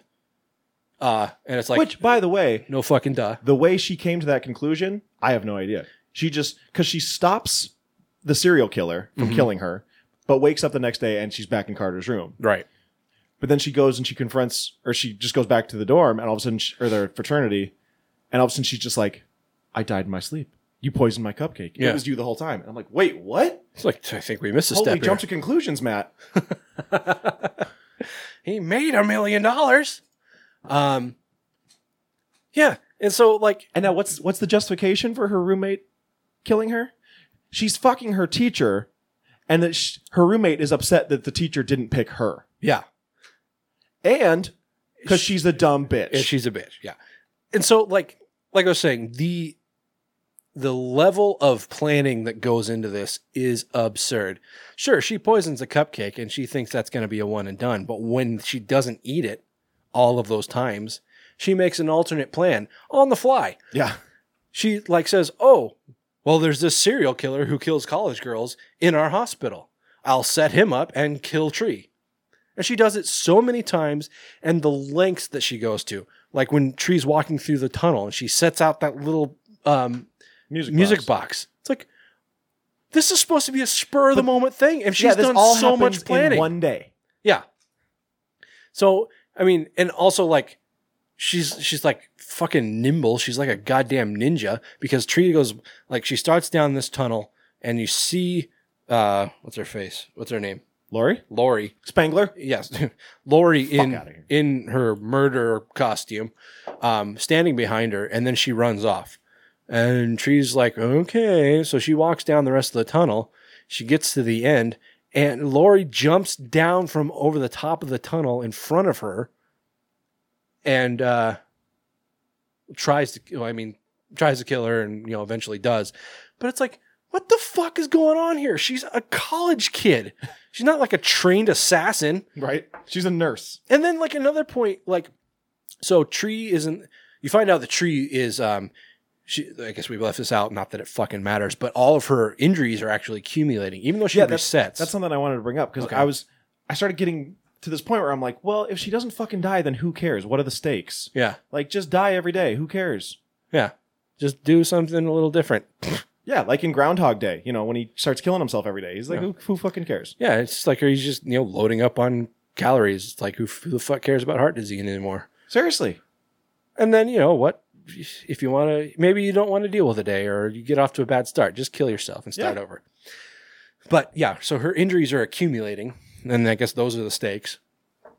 Um, because she gets up and sh in Carter's room and just instantly passes out and, um, wakes up and the doctor that she's fucking, um, says, you've got all these injuries that like by all, by all means, if these were fresh, I'd say you you should be dead. No, you should. Um, and uh, I forgot where I was going with that. But I mean, on that point, at the end, when she finally figures out what's going on, and she, her days stop resetting, she's still got all these internal inju- injuries. Yeah, like she's true. walking around close to death, It's true. presumably. Um, fuck, where's it going with that? Oh, so, um, she's she's in the hospital, but she escapes from the hospital because Lori came after her like fucking Michael Myers. Um, so she uh, steals the doctor's car and just goes flying down the road and she's like, "Oh, I finally got away!" And this cop pulls her over and she's like, "Yes, arrest me." So you can, you mm-hmm. know, so she can be in protective custody. And then fucking Lori comes flying down the road and just kills this cop. Yep. So it's like these are the insane levels that Lori is willing to go through or go to because she's fucking a teacher, a married teacher that Yeah. she wants to fuck. That's her. That, that's the whole thing. And because she's a dumb bitch. Right. It's like Jesus fucking Christ, people. The whole point of this entire, I mean, killing spree, basically, even though it's only one murder. but uh the whole thing is bitches be crazy. Yeah. It's all just a one jealous woman, Mm-hmm. which is just it, it- it's offensive. It really is. It's like But there's parts of this movie where I thought it was going to be like feminist empowering, and then it gets to the end, and I was just like, well, there goes that. yeah. Um. My my, girl, my girlfriend walked in at one point and she was she watched like 30 seconds and she goes, "Is this made for teenagers?" And I'm just like, "Yeah, I mean, yeah. it's PG-13, so yeah." It's just like I can't believe the the very that's a nice car. The very stupid and poor writing. Like at one point, Tree like um she's trying to sorry. Ugh. She's come up with a list of suspects. And so she like with each day, By the way, how's that list keep? How is that still there? I don't know, maybe she like committed it to memory. but so each day she's checking out a different person and she ultimately gets killed. So it's like, oh, well, it's not that person. Check her name off the list. um, and uh, at one point she's like gone like commando. She's like hanging out in these bushes and she's got like night vision goggles. Yeah, That's not something you just pick up. like, I don't know. I thought it was funny that at the end when she finally goes to go uh, hit uh, get um, Tombs, that was his name, right? yeah. Um, she like like puts her hair hair back in a ponytail. She puts on this leather jacket. It's like God, what a fucking stupid movie trope. It's like not everyone has a leather jacket. it's like if I didn't have a leather jacket, I wouldn't have a leather jacket to put on. And you know what? If you're gonna be like like trying to go kick somebody's ass or you know be um, like speedy and crafty, leather jacket's not what you want. You Nor want- are high heels, Right. which she's also wearing. It's like if you want a good range of movement, put on a hoodie or something. yeah. But no, leather jacket definitely looks more badass. It looks- sounds like a fucking Always Sunny episode. anyway, God, what a dumb fucking movie. I don't understand why so many horror sites were like, "Yeah, it's PG-13 and it's it's cheesy, but it's it's a fun movie." It's not. It's stupid. Oh, you mean it was a bloody disgusting? Yeah. Well, yeah. Yeah. Um, Jessica Rothe is great. She does a really good job as Tree. Yeah. I mean, as good as she could. Yeah, I mean, she you know worked with the shitty script. It's like, here, use this tool that's broken. it's like, all right, I'll do my best. Um, use this rake that has two tines on it. Just rake up all these leaves. And you know, it's it's it's like a nice redemption story or whatever because she's just such a huge bitch at the beginning. You're just like, I want to watch her get killed many times. Yeah. But then uh, she starts to turn over a new leaf because it's like Groundhog's Day. Like it's this. It's not just inspired by Groundhog Day. It's full on derivative of Groundhog Day. Somebody, did, let's looking at the Wikipedia article here. Um,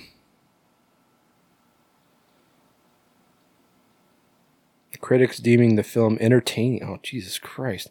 While acknowledging the familiar premise and describing it as Groundhog Day meets Scream. Sure. That's not a good thing.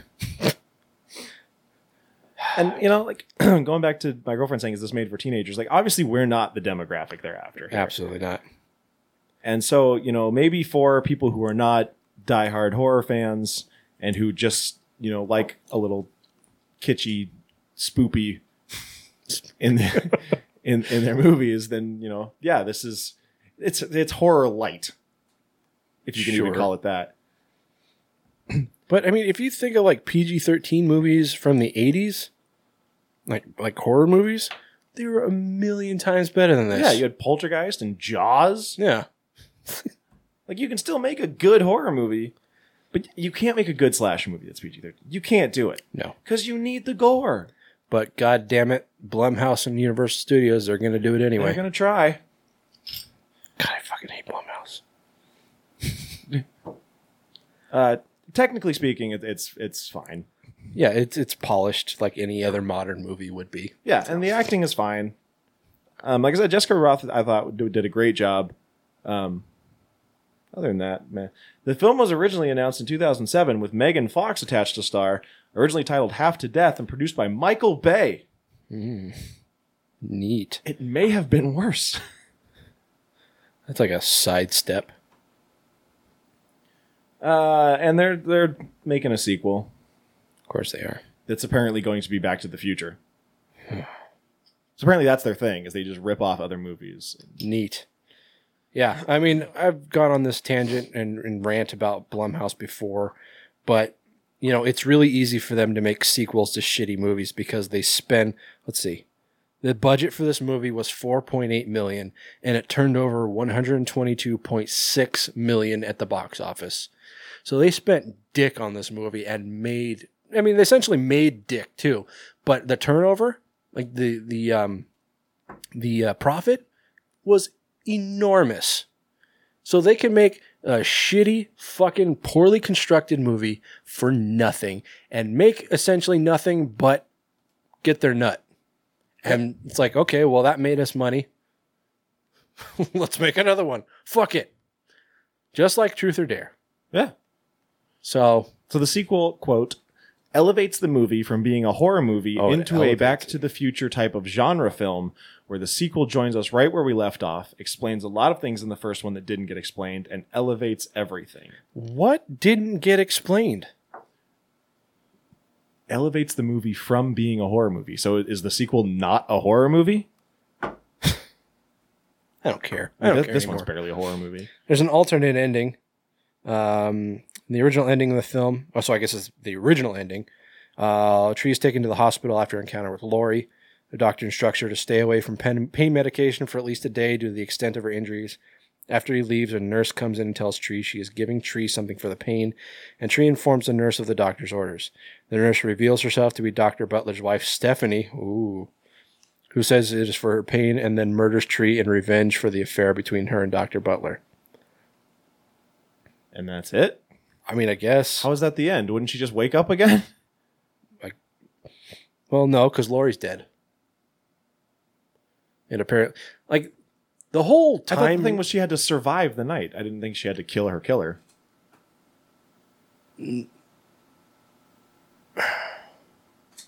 I don't know. I don't fucking. I'm not even gonna try to guess. This is a stupid fucking story. Jesus. I mean, it was good when Groundhog. It was Groundhog Day because it was a comedy movie and it was Bill Murray. Yeah. It was Bill fucking Murray. And Harold Ramis. Like, Right. And Andie MacDowell. And Chris Elliott. Stand in the place where you live. Apparently Bear McCreary did the music. Bear McCreary does all the music everywhere. So that's cool, I guess. He's a whore, a slut for money. um, So yeah, those the, my my positives for what they are is it looks fine, acting is okay, uh, Rothe is good. you see the top of her butt. You see the top of her butt, and Bear McCreary did the music. Neat. That's all I got. Storyline is dumb. And like I said, for the you know people who skipped ahead, I'll just tell you this: the ending's a little offensive. Yeah. Not to me because I'm a, a white man, Right. but you know Could be to others. My my girlfriend was offended. So Really? yeah, Yeah. Uh, I don't think my wife saw any of it. It was dumb though. It's just like, I mean, it wasn't like it was chauvinistic so much no, in that you know, like Carter was coming to her rescue. yeah. I mean, even at one point in the resets, Carter gets killed and she purposely kills herself so she can go back and save him. Mhm. So, I mean, that's something. That's something you might see in a male led film. Um, you know, him trying to be chivalrous. That's the word, right? Yep. Yeah. um, but yeah, it's just, it's insulting to my intelligence, is what it is. well, yeah, that too. God damn it, Carlos. Carlos isn't allowed to pick movies anymore. Carlos, Carlos, you don't have to pay us two dollars to pick movies. Yeah, I had to. I had to go rent this from Redbox, Redbox, and I don't like going to Redbox. Say Ed Brox. Uh, I think I think I said Red Brox. Oh, Red Rocks. Hey, Um, two. Yeah, two, yeah. I, I mean, I, I want to give it a one, just like because I hate Blumhouse so much, but it's not fair. I gotta be honest. It it it could be worse. It could have been directed by Michael Bay. anyway, so that's gonna do it, guys. That's the end of the show. That's the show. this is the show. I still got to get that recorded so I can start playing at the, at the end. Um, Hey, you on the elliptical? See you. You don't say a fucking, Fucking word.